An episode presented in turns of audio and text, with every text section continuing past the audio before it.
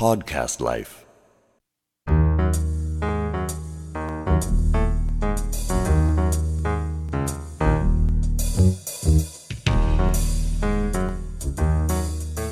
ちゃんとあるですもんね。そういうのセキュリティは結構硬くなってきてますよね。まあ一つはもうテロの問題もあるかもしれんし、やっぱりね日本最初の西洋建築でねやって120年経ったわけでしょ。で3世代の帝国ホテルだからやっぱり国の威信かけてますからね。やっぱその辺はですね。と春と秋の叙勲がナンバーワンホテルが帝国になってますから次第一とかあるんだけど、やっぱり使う方々がやっぱレベル高いですよね、だってアイスコーヒーなんか腹立ちますよ。これぐらいかな。ピュッとこれぐらいで上高地式水出しアイスコーヒーって1840円。3 倍するね値段が。そうですよねで僕それ知らんで、もう汗びっしょになって帰ってさ3杯ぐらい飲んだのよ、ん。で払う時ええもしかしてこれディナーが食えるじゃんって。あそうか。あそうか。ろもう6000円ばっかり。6000円ね。アイスコーヒー3杯で6000円でしたから。うまいんでしょでも。うまいんですよ。あのね、アイスコーヒー飲んだら胃がジャブジャブなるじゃない、ジャブジャブならんのよね。おあの水出しコーヒーは。ーうんそういったところをねやっぱお金をかけて作ったところのソフト面ハード面っていうのをうまく持ってきて自分のところのホテルあたりのいいところに。こう生かしていくと僕はものすごくいいと思うんですよ。うんですよね。やっぱり吉高ちゃんもそのどぐらは切らんでいいけどたまにですね私とそのホテルのリサーチはやっぱりやってもいいかなという気がするけどね、やっぱり見らんとわからんですもんね実際に、だね、積み立てていくようなあの団体旅行に行ってじゃあマレーシアのランカウィとか、うん。イタリアの縦断とか行ったってあれは全然勉強にならんうの、ん。だって最低限の料理最低限の部屋ってやってるじゃないですか、うん。あれで旅館の面々がね若い連中が研修に行きましたってあれ研修旅行じゃないうん。だってまともなリゾットも出ないしまともなそのパスタも出ないのに。うん。ね。だからミラノからベネツィアよ。そしてフィレンツェ行ってそしてローマ行ってアンセイ行ってナポリ行ってまたローマでしょ。だから8泊10日案内して行ってもさ何も得るものがないとう。ん。単なる観光旅行それはもう見に行ったっていう感じですだ、よね、だったらもうリッツのそのロンドンとかリッツパリ行ったりとか、うん。もう今ニューヨークなくなったけどプラザホテルあたり行ったりとか、うん。そういったやつで勉強した方がいい。うん。ですよねの積み立て旅行はあれは研修では置かないと思う。あれもお付き合いだけですねお付き合い旅行だうんねなんもあれにはためにはならん。とですけどね福岡あたりはもうホテルレベルは随分上がりましたよね。ビジネスホテルがちょっと落ちてますけどね今。最初は博多駅の周りに女性専用のいわゆるセレブなビジネスホテルがガンガン建ったわけよね。うん。11本ぐらい。とは今全部落ちてるんですよ。おおシティホテルっていうか、まあ、リセスグランドからあの JAL リゾートシーホークホテル、福岡でしょ？とグランドハイアットにホテルオークラにまあそういう5つかがあるじゃないですか、でその辺が値段が少し落としながらやっぱり料理がものすごいいいんで。あ女あの子たちの団体がそっちの方に来れますよね45人の団体が。うーん。あーじゃあもうビジネスホテルから離れてもうシティホテルが落ちて落としてきてるのにそれに乗ってるんですそうそうそう。乗ってますね。うーん。とあとはブライダル関係ね。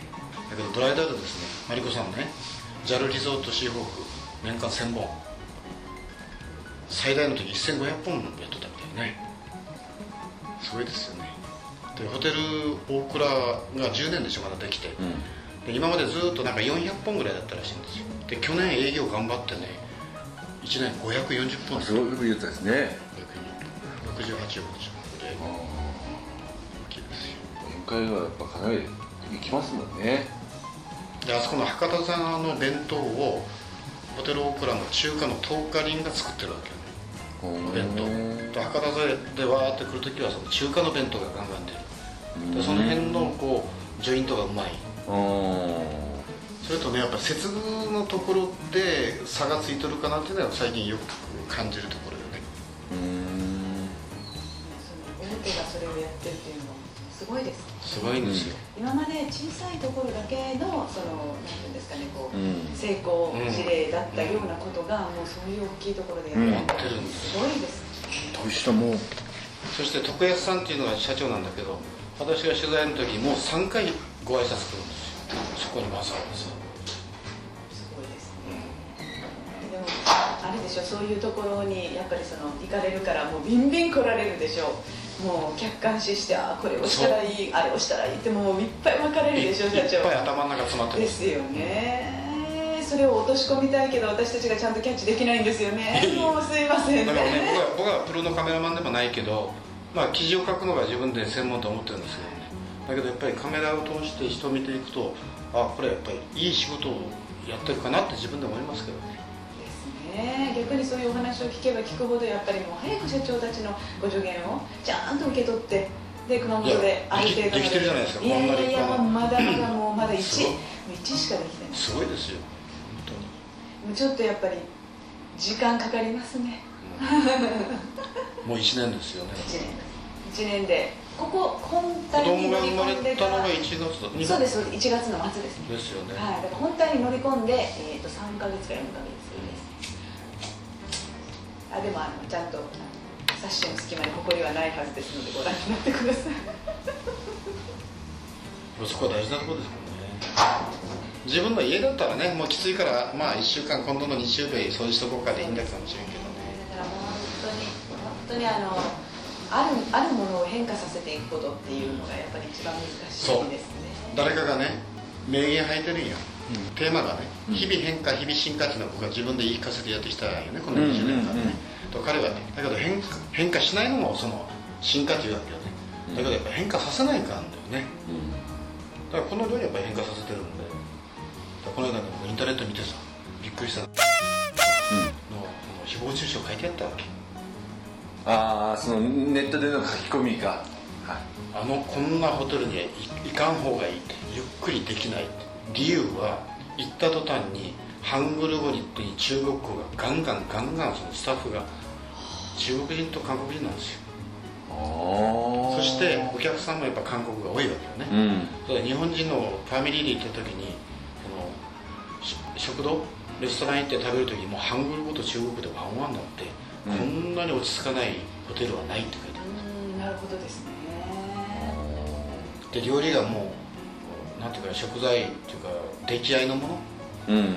食材屋さんから持ってきてただ温めとるだけのやつがほとんどじゃねえかって書いてあるなるほどですね。まあでもある意味こう右側に例えば変化をした結果売上を追求した結果変化をした結果のそのデメリットの方が多く強く出てる状多いですよね。況なんですよね。だからちゃんとお金をあのそのホテルの価値料理の価値が分かって、えー癒しを求めてる日本人のお金を落とす日本人のお客さんが減ってきてるという。ということですよね、うんということはその売上一過性のままということですそうなんです。よそうなんです。よそれね書いてあったからこれ消せばいいのにと思うけどうん。本人見てないと思うんだけどねやっぱりちゃんと客観的に書いてあるそれはなんかあれですか？あの自分のところのページのあれが全国にあるそのブログとか2ちゃんとかあるじゃない、はい。その辺で最悪のホテルシリーズなんかあるのよ。